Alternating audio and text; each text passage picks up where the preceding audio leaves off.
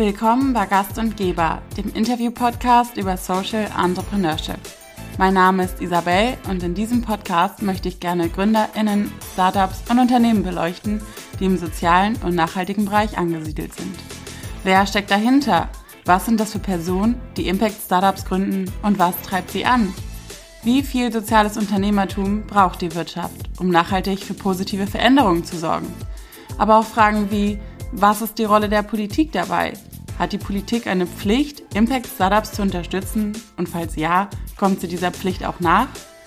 All das möchte ich in diesem Podcast gern herausfinden und lade dazu spannende Persönlichkeiten ein, die von sich selbst, ihren Erfahrungen und ihrer Motivation erzählen, sodass wir gemeinsam mehr über Impact-Startups lernen können. Wenn ihr mögt, dann folgt mir gerne auf Instagram unter Gast und Geber, das und ausgeschrieben. Wir haben Januar, Weihnachten ist circa einen Monat her. Ein mancher von uns hatte hier vielleicht einen Berg an Geschenkpapiermüll unterm Tannenbaum liegen. Das ist wohl wenig nachhaltig. Dass das auch anders gehen muss, dachten sich die Gründerinnen von Papydo. Ich spreche heute mit den beiden, mit Katharina Lehmkuhl und Melusine Bliesener. Die Folge wurde aufgrund der aktuellen Pandemiesituation wieder remote aufgezeichnet.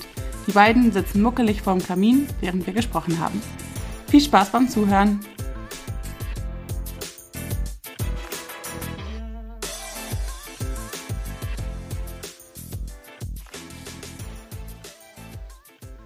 Hallo nochmal, ihr beiden. Freut mich, dass ihr da seid. Könnt ihr euch einmal vorstellen? Gerne. Sehr schön, dass wir hier sein dürfen erstmal. Ich bin Melusine und ich bin 24 Jahre alt, studiere gerade Management und Entrepreneurship im Master und habe vor 2 Jahren eben zusammen mit Katharina Papydo gegründet. Papydos Kernprodukt ist so ein bisschen Verpackungsbranche und das Kernprodukt ist Geschenkpapier. Wir wollen eben Geschenkpapier nachhaltig gestalten. Also das ist so ein bisschen die Idee gewesen.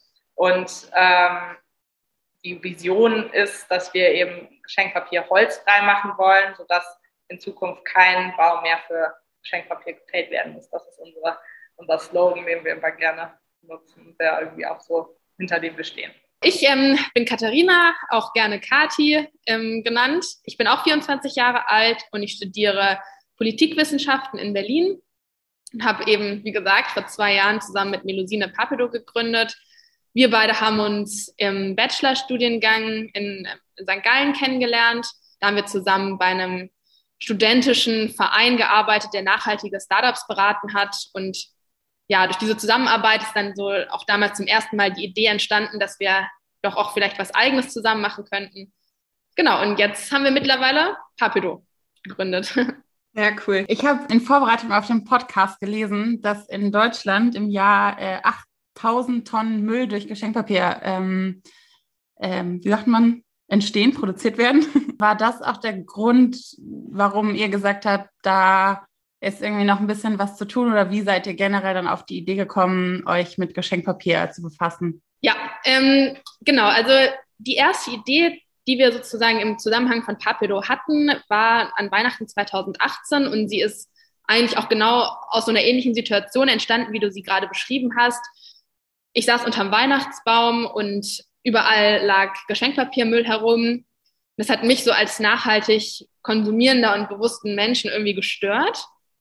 Und da sozusagen über dieses negative Gefühl oder dieses, ist das denn wirklich die Möglichkeit, wie wir Geschenke einpacken sollten, also dieser Gedanke, dadurch ist so ein Research-Prozess irgendwie losgegangen. Also dass ich am Anfang zunächst alleine mal nachgeguckt habe, wie entsteht Geschenkpapier eigentlich, wie wird Papier auch hergestellt und was gibt es für Alternativen, was gibt es für alternative Startups, die da schon auf dem Gebiet tätig sind und die vielleicht Recyclingpapier anbieten oder einfach sozusagen dieses Geschenkpapier als Konsumprodukt, dass man das irgendwie bewusster auswählen kann.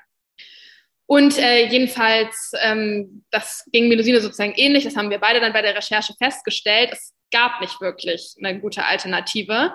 Es war sogar eigentlich viel schlimmer noch, es war nicht nur, ja, schade, dass jetzt da so viel Geschenkpapier rumliegt, wie finden wir denn was da irgendwie besser ist, sondern das war mehr, wie extrem unnachhaltig ist eigentlich diese gesamte Papierindustrie. Also das war eigentlich dann doch deutlich more shocking, als wir es uns erwartet hatten.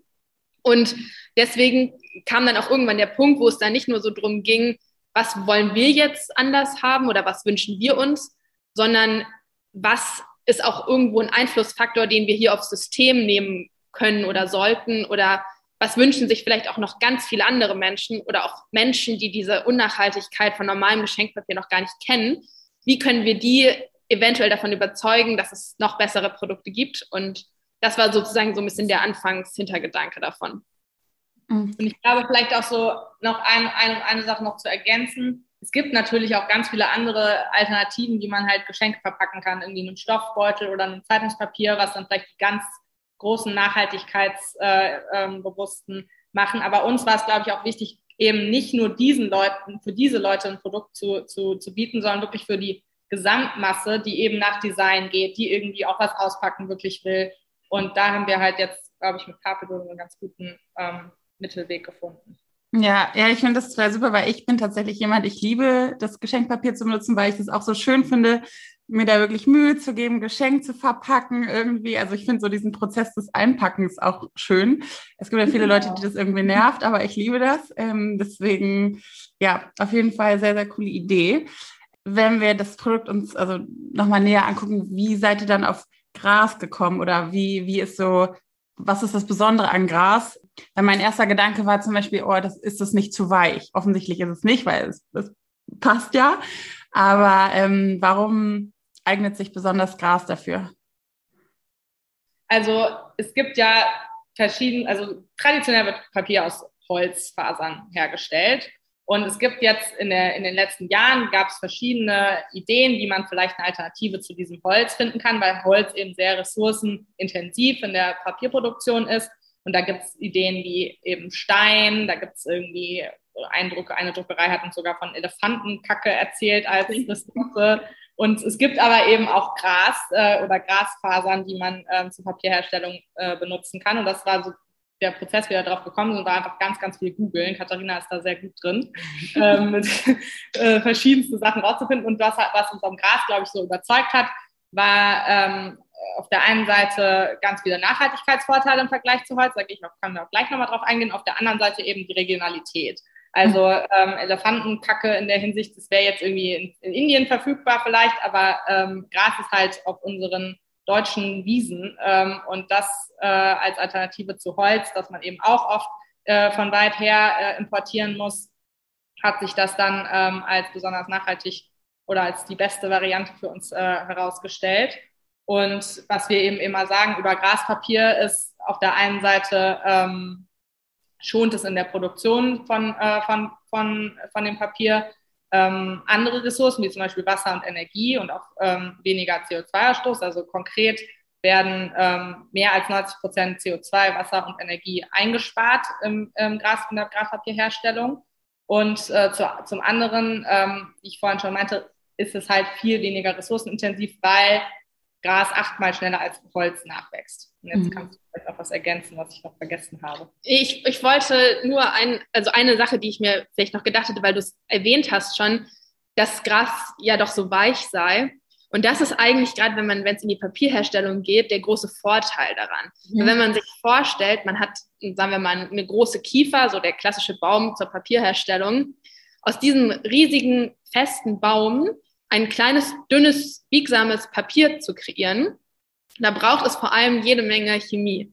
Also diese Bäume werden quasi gehäckselt und dann mit bestimmten Chemikalien, Wasser und viel Hitze gekocht. Und dann entstehen sozusagen dieser Zellstoff, der dann auch in die Papiermaschine kommt. Und das ist eben der große Vorteil auch an Graspapier, weil es eben keinerlei Chemie benötigt, weil sozusagen das Gras, also das muss man noch nicht mal groß kochen, weil sonst würde es wahrscheinlich komplett zerfallen. Also es ist schon sehr weich und gut verfügbar. Und als zweite Ergänzung vielleicht auch noch die ursprünglichen ersten Papiere, die die Menschen überhaupt kreiert haben, die vermutlich auch aus dem asiatischen Raum kommen, wurden auch mit Gräsern hergestellt. Also da geht es zum Beispiel auch oft in die Gattung der Hanfpflanzen, die auch Gräser sind. Also das mit dem Holz, das ist eigentlich fast mehr so eine europäische Note, weil es hier halt viel verfügbar war, die da so ein bisschen reingesetzt wurde und die wir jetzt wieder so ein bisschen aufbrechen wollen. Okay, spannend. Und wie könnt ihr uns vielleicht einmal so mitnehmen, so grob zum Produktionsprozess? Also das Gras ist geerntet und was passiert dann? Genau, also das Gras, das wächst, wie Melusine schon gesagt hat, auf deutschen Wiesen. Es ist auch nicht nur so eine Wiese, wie man sich die so im Garten vorstellt, sondern es ist wirklich eine Blumenwiese. Also da wachsen verschiedene Grasarten, da wachsen Kräuter, da wachsen Blumen. Es ist ein richtiges Biotop und das wird gemäht. Mhm. Und dann, das sieht man ja auch öfters, wird das Gras in so Ballen geformt und dann dort auf der Wiese platziert, sodass es erstmal trocknet. Also es wird dann im Prinzip zu Heu. Und dieses Heu, das wird dann zu Pellets gepresst. Also das sind so kleine, ich weiß nicht, wie man das anders sagen kann. Vielleicht ist ja der Begriff Pellets ja auch schon genug. Das sind dann so kleine Stückchen quasi, die als Zellstoffersatz in die Papiermaschine gegeben werden können. Mhm. Und dann werden die eben ganz normal aufgekocht und mit Wasser vermischt. Und dann kommen da noch, also ich selbst bin kein Papierherstellungsexperte, aber da kommen dann eben verschiedene Attribute noch rein, die in Papier möglich werden lassen. Und dann wird das ganz normal aufs Band gestrichen, quasi getrocknet und aufgerollt. Und dann geht es weiter zum Papiergroßlieferanten, würde ich sagen. Da wird es dann nochmal in kleinere Formate unterteilt. Dann geht es weiter zu unserem Druckpartner, der das dann weiter bearbeitet. So eine kleine mittelständische Druckerei im Familienbesitz, natürlich auch umweltzertifiziert. Und anschließend kommt das Papier dann zu uns und wird dann entweder über unseren Online-Store oder über unseren Einzelhändlernetzwerk am Schluss an die Kunden ausgehändigt. Okay, cool. Und wie ist das mit der Farbe? Weil die Farbe ist ja auch nachhaltig, habe ich gelesen bei euch. Ich glaube, das ist aber gar nicht so einfach, nachhaltige Farbe zu finden. Zumindest ist das, was ich mal in einem anderen Zusammenhang schon öfter aber gehört habe. Was ist das für eine Farbe und ist sie am Ende auch biologisch abbaubar?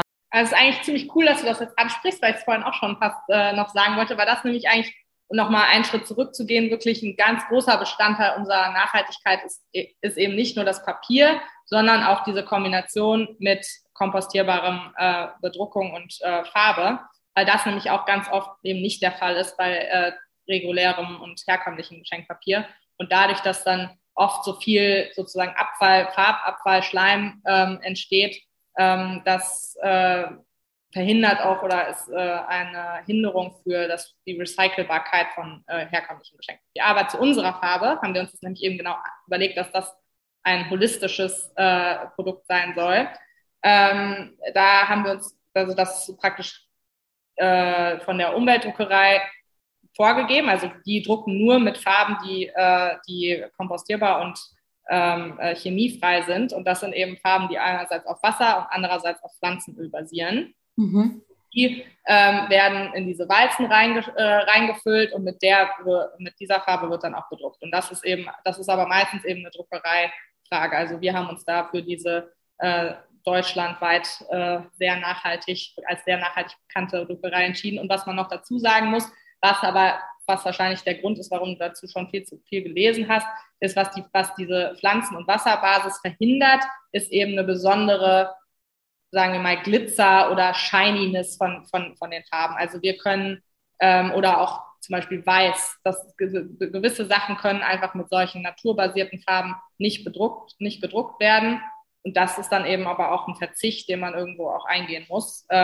Und im Endeffekt macht diese Bedruckung im Zusammenhang mit dem Papier unser Papier dann komplett kompostierbar. Okay, cool.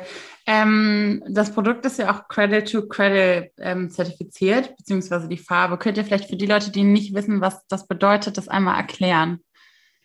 Genau, also die Farbe ist Cradle-to-Cradle zertifiziert, und Cradle ist ja sozusagen das englische Wort für Wiege.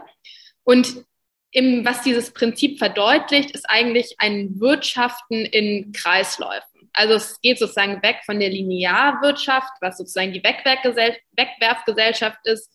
Wir nehmen Ressourcen, wir bauen ein Produkt, wir konsumieren es, wir entsorgen es und dann wird es zum Abfall, zu einem zirkulären System. Das heißt, wir konstruieren die Produkte von Anfang an so, dass auch an ihr Ende gedacht wird. Also quasi wie die Natur das als Designer sich ja auch schon überlegt hat.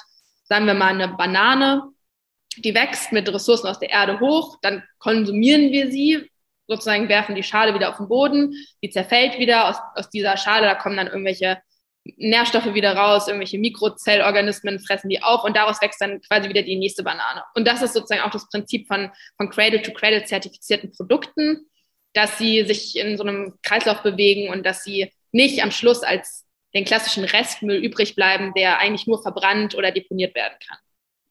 Okay, super, danke. Ihr habt ja eben schon gesagt, dass die Textur, nenne ich es, oder die Beschaffenheit von Gras ja eigentlich ein Vorteil ist für das Papier, weil es schon so weich ist an sich. Wie sieht das denn aus? Könnte man theoretisch mit diesem Graspapier, wenn man es ein bisschen anders herstellt, auch Versandkartons oder auch irgendwie generelle Verpackungen für Produkte, sei es jetzt irgendwie, weiß ich nicht, die Verpackung von einem Parfümflakon oder irgendwie sowas, was so mitteldick ist, würde das auch gehen oder ist die Textur eigentlich eher gut für wirklich ein Papier? Und also noch vielleicht ganz kurz nachgelagert, habt ihr irgendwelche Pläne, das noch auszubauen oder sagt ihr, nee, wir bleiben strikt bei Geschenkpapier? Also die einfache Antwort ist ja. Graspapier kann auch für andere Verpackungsvarianten verwendet werden und wird es auch. Also besonders in der Lebensmittelindustrie wird Graspapier ganz vermehrt jetzt immer benutzt für zum Beispiel diese kleinen Kartons, die irgendwie um Äpfel oder sowas drumherum sind. Und es geht auch in der großen Versandkartons, kann man bestimmt auch Graspapier benutzen, was jetzt unsere Entwicklung von unserer Marke angeht. Soweit wir das bisher besprochen haben und auch in der kurzen Frist wollen wir uns auf Geschenkverpackungen konzentrieren. Das schließt jetzt nicht Kartons an sich aus und auch keine Tüten zum Beispiel. Das sind Produkte, in die wir bestimmt noch einsteigen können und werden. Aber jetzt eine Lebensmittelverpackung herzustellen, das ist jetzt nicht unser direkt erster Punkt, den wir angehen werden. Da sind ja dann auch sowieso immer ganz andere Sachen auch noch wieder verknüpft, die man irgendwie beachten muss, ne? Genau. Ja, ich würde auch sagen, also der Fokus bei uns ist eher so auf dekorativen Papier, anstatt auf diesen klassischen Mehrzweck- oder Nutzpapier.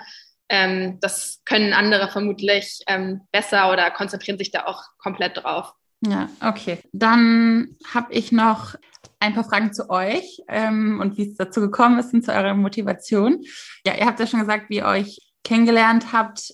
Wie ist es jetzt aber, wenn ihr jetzt so zurückguckt auf so die Gründungsphase insgesamt? Wahrscheinlich kommen da auch irgendwie mal so Stimmen wie, wollt ihr das wirklich machen? Seid ihr euch da sicher? Ist das nicht eine Nische oder? Wie geht ihr da mit Gegenwind um? Also, ich muss jetzt sagen, von meiner Perspektive zurück, hatte ich eigentlich das Gefühl, wir haben vergleichsweise vielleicht zu anderen wenig Gegenwind bekommen.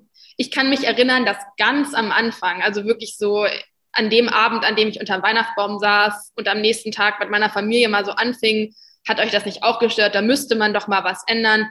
Hier, ich habe die und jene Idee, dass da eher so zurückkam, ja, Katharina, also stimmt, aber ob das jetzt so eine Marktlücke ist, die du da jetzt gefunden hast, wissen wir auch nicht. Aber als es dann eigentlich so losging und als wir diese konkrete Idee hatten und den Businessplan hatten oder auch gegründet hatten, ab dem Zeitpunkt haben wir eigentlich nur Unterstützung bekommen. Also auch natürlich mal kritische Stimmen, aber dann immer nur so in der Sache kritisch und wirklich konstruktiv. Also mehr so, ich hatte mir Gedanken gemacht, wie wäre es denn, wenn ihr das und das noch anbietet oder verbessert oder wieso macht ihr es denn nicht so oder so.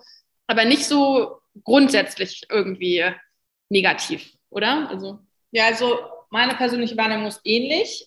Was ich aber vielleicht noch ergänzen könnte, ist, ich habe schon so ein bisschen das Gefühl gehabt, gerade in den ersten 1,5 Jahren, wo man muss halt dazu sagen, wir machen das Teilzeit. Also wir sind ja beide noch Studierende und deswegen ist das jetzt kein sozusagen, wir haben alles zurückgelassen und jetzt machen wir mal die ganz große Existenzgründung. Und deswegen war das aber auch so ein bisschen so ein schleichender Prozess aus meiner persönlichen Wahrnehmung, weil viele sogar, ja, macht mal, schaut mal, wie das wird schon und so, ja, ist ja jetzt auch keine Rieseninvestition, ihr müsst ja jetzt nicht große Kapitalsachen anschaffen oder so, versucht es doch einfach mal. Und jetzt muss ich aber sagen, im letzten Jahr waren wir sehr erfolgreich und haben so auch den letzten Zweiflern jetzt in meinem persönlichen Kreis wirklich nochmal gezeigt, so, ja, das ist ernst zu nehmen und es ist irgendwie für mich jetzt zumindest ein super tolles Gefühl, wenn man dann sagen kann, man hat durch Leistung irgendwie auch überzeugt, auch Leute, die vielleicht vorher ein bisschen noch belächelt haben. Ja, das kann ich verstehen.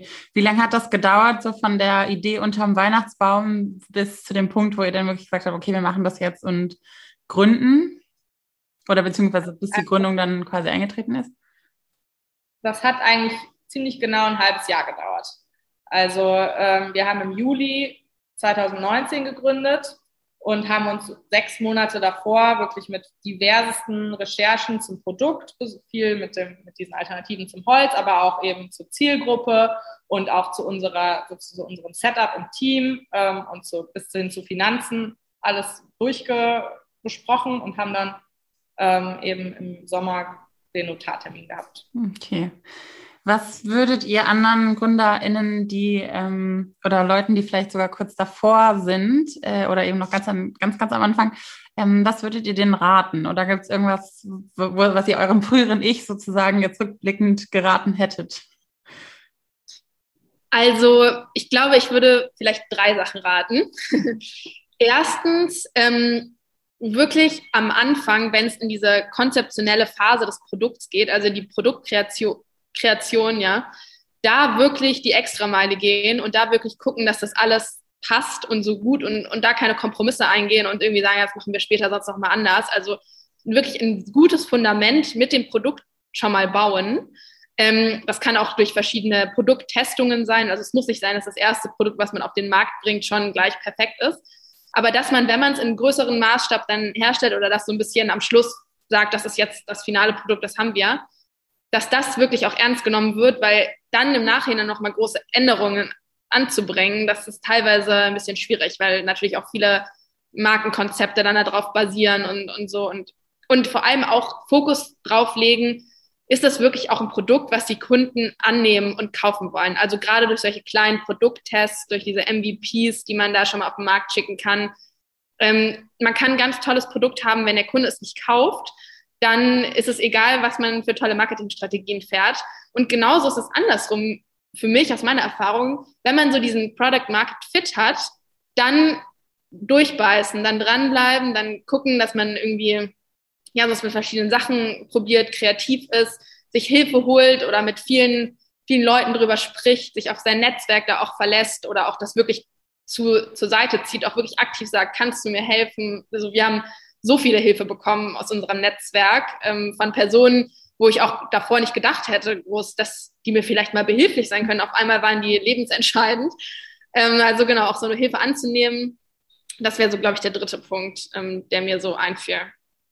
Ja, also so von mir, aus meiner Erfahrung einfach wirklich machen. Also so ich kenne auch viele Freunde, die schon immer irgendwie mal eine Idee hatten und es dann irgendwie wieder fallen lassen und wirklich Mut zum To-Do, so, also zum Machen ist wirklich das A und O, weil sonst bleibt halt vieles auf dem Tisch liegen und scheitert an der... Der Weg ist das Ziel, genau. Und das hatten wir wirklich, also ich glaube, da auch einfach wenig Angst zu haben, einfach mal auszuprobieren. Und auch mal, wenn mal was nicht klappt, trotzdem irgendwie dann vielleicht auch mal ein bisschen flexibel zu sein. Also vielleicht kann ich doch kurz dazu erzählen, ganz ursprünglich am Anfang war mal so eine Idee, dass wir kein Graspapier halt nehmen, sondern aus den alten Weihnachtsbäumen aus dem Vorjahr das Geschenkpapier fürs nächste Jahr kreieren. Das hat aber nicht geklappt aus verschiedenen Gründen. Aber dann hätte man auch sagen können, so, Projekt ist gescheitert, funktioniert nicht. Aber nein, es geht quasi so ein bisschen wie das Design Thinking. So, der Kern bleibt gleich, wir wollen was anderes schaffen. Option A klappt nicht, dann suchen wir uns jetzt einen anderen Weg, weil es gibt immer verschiedene Lösungen. Also da nicht zu schnell auch aufzugeben vielleicht, wenn es da mal ein bisschen Gegenwind gibt. Ja, auf jeden Fall. War das dann schon so, dass es immer so ein bisschen in euch geschlummert hat, irgendwann mal was zu gründen? Oder war es dann eher so, wie du eben schon gesagt hast, so das war jetzt das Problem und okay, dann lass uns mal eine Lösung finden. Also was war sozusagen zuerst? Also ich glaube, wir sind schon problemorientiert da rangegangen, jetzt an das Unternehmen an sich. Und ich glaube, das ist auch wichtig, dass man eben ein Problem löst. Aber jetzt persönlich, ich würde sagen, ich hatte schon immer Lust, irgendwie was zu gründen. Also ich wurde schon als Schülerin als diejenige bezeichnet, die am ehesten mal was gründet. Ob das jetzt direkt in einem Studium, das habe ich mir jetzt nicht so vorgestellt. Das ist dann eher durch dieses Problem und durch Katharina und in dieser guten Kombination passiert. Aber Unternehmerin werden war schon immer was ich mir vorstelle. Und du? Ja, also ich glaube, ich eher nicht so. Ich hatte schon immer, deswegen habe ich ja auch Politik mit unterstudiert, weil ich irgendwie immer Interesse hatte, so systemischen Wandel hervorzurufen. Also so ein bisschen, ich hatte tatsächlich immer von Unternehmern so oft so ein negatives Bild eigentlich, so dass so, wenn sie in so eine kapitalistische Richtung, die wollen eigentlich nur irgendwelche Bullshit-Produkte verkaufen und den Konsumenten da irgendwie von Sachen überzeugen, die sie eigentlich gar nicht brauchen. Also ich habe mich da irgendwie eigentlich immer so als differenziert davon gesehen.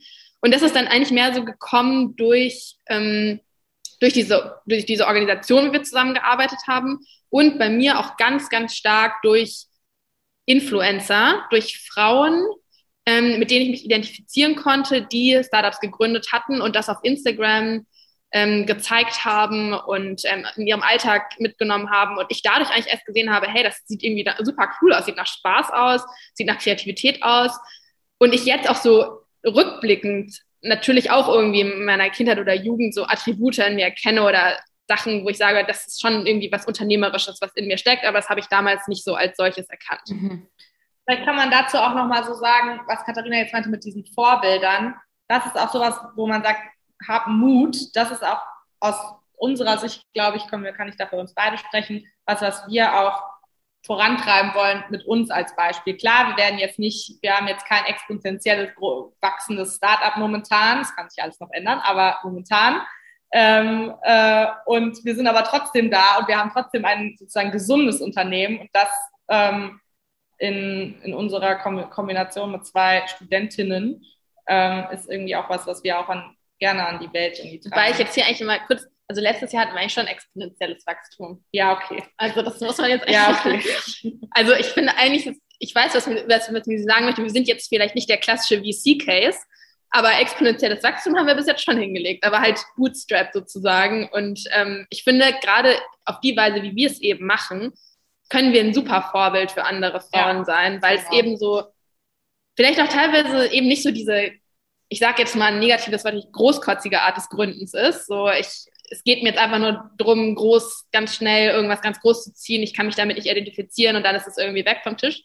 Sondern auch mit harter Arbeit, Zeit, Motivation, aber auch wirklich Sinn im Kern und mit Herz was aufzubauen.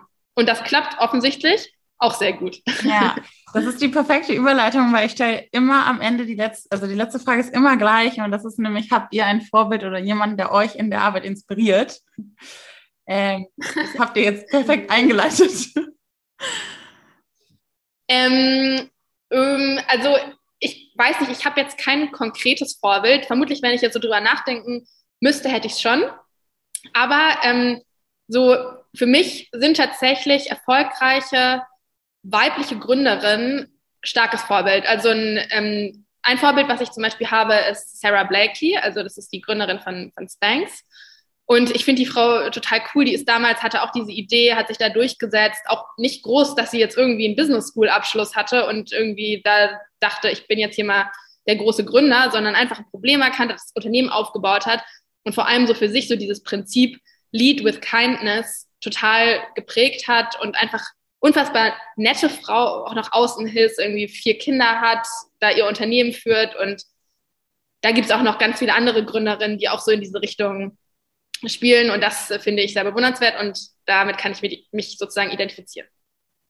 Ja, ich glaube, dazu ergänzend und auch, was Katharina vorhin meinte, so als Motivation am Anfang besonders, haben mich oder vielleicht auch uns das Gründerteam von Uja auch begeistert. Das ist Kathi und Christine, weil das so lustig ist. Wir haben auch eine Kathi und wir machen beide irgendwie eine Art D2C-Business, also so ein E-Commerce-Store, und haben noch irgendwie ein nachhaltiges Produkt und eine Idee, und das war, würde ich sagen, auch für uns am Anfang prägend, die mit zu begleiten, irgendwie auf ihrem Instagram-Channel und sonst, wie sie halt sonst noch so sind, aktiv sind. Ich glaube, das war auch gut zu sehen. Und vielleicht müssen wir es auch noch, also wir haben auch noch eigentlich auch noch ein gemeinsames anderes Vorbild, das ist ja auch nochmal Sissi Hardenberg.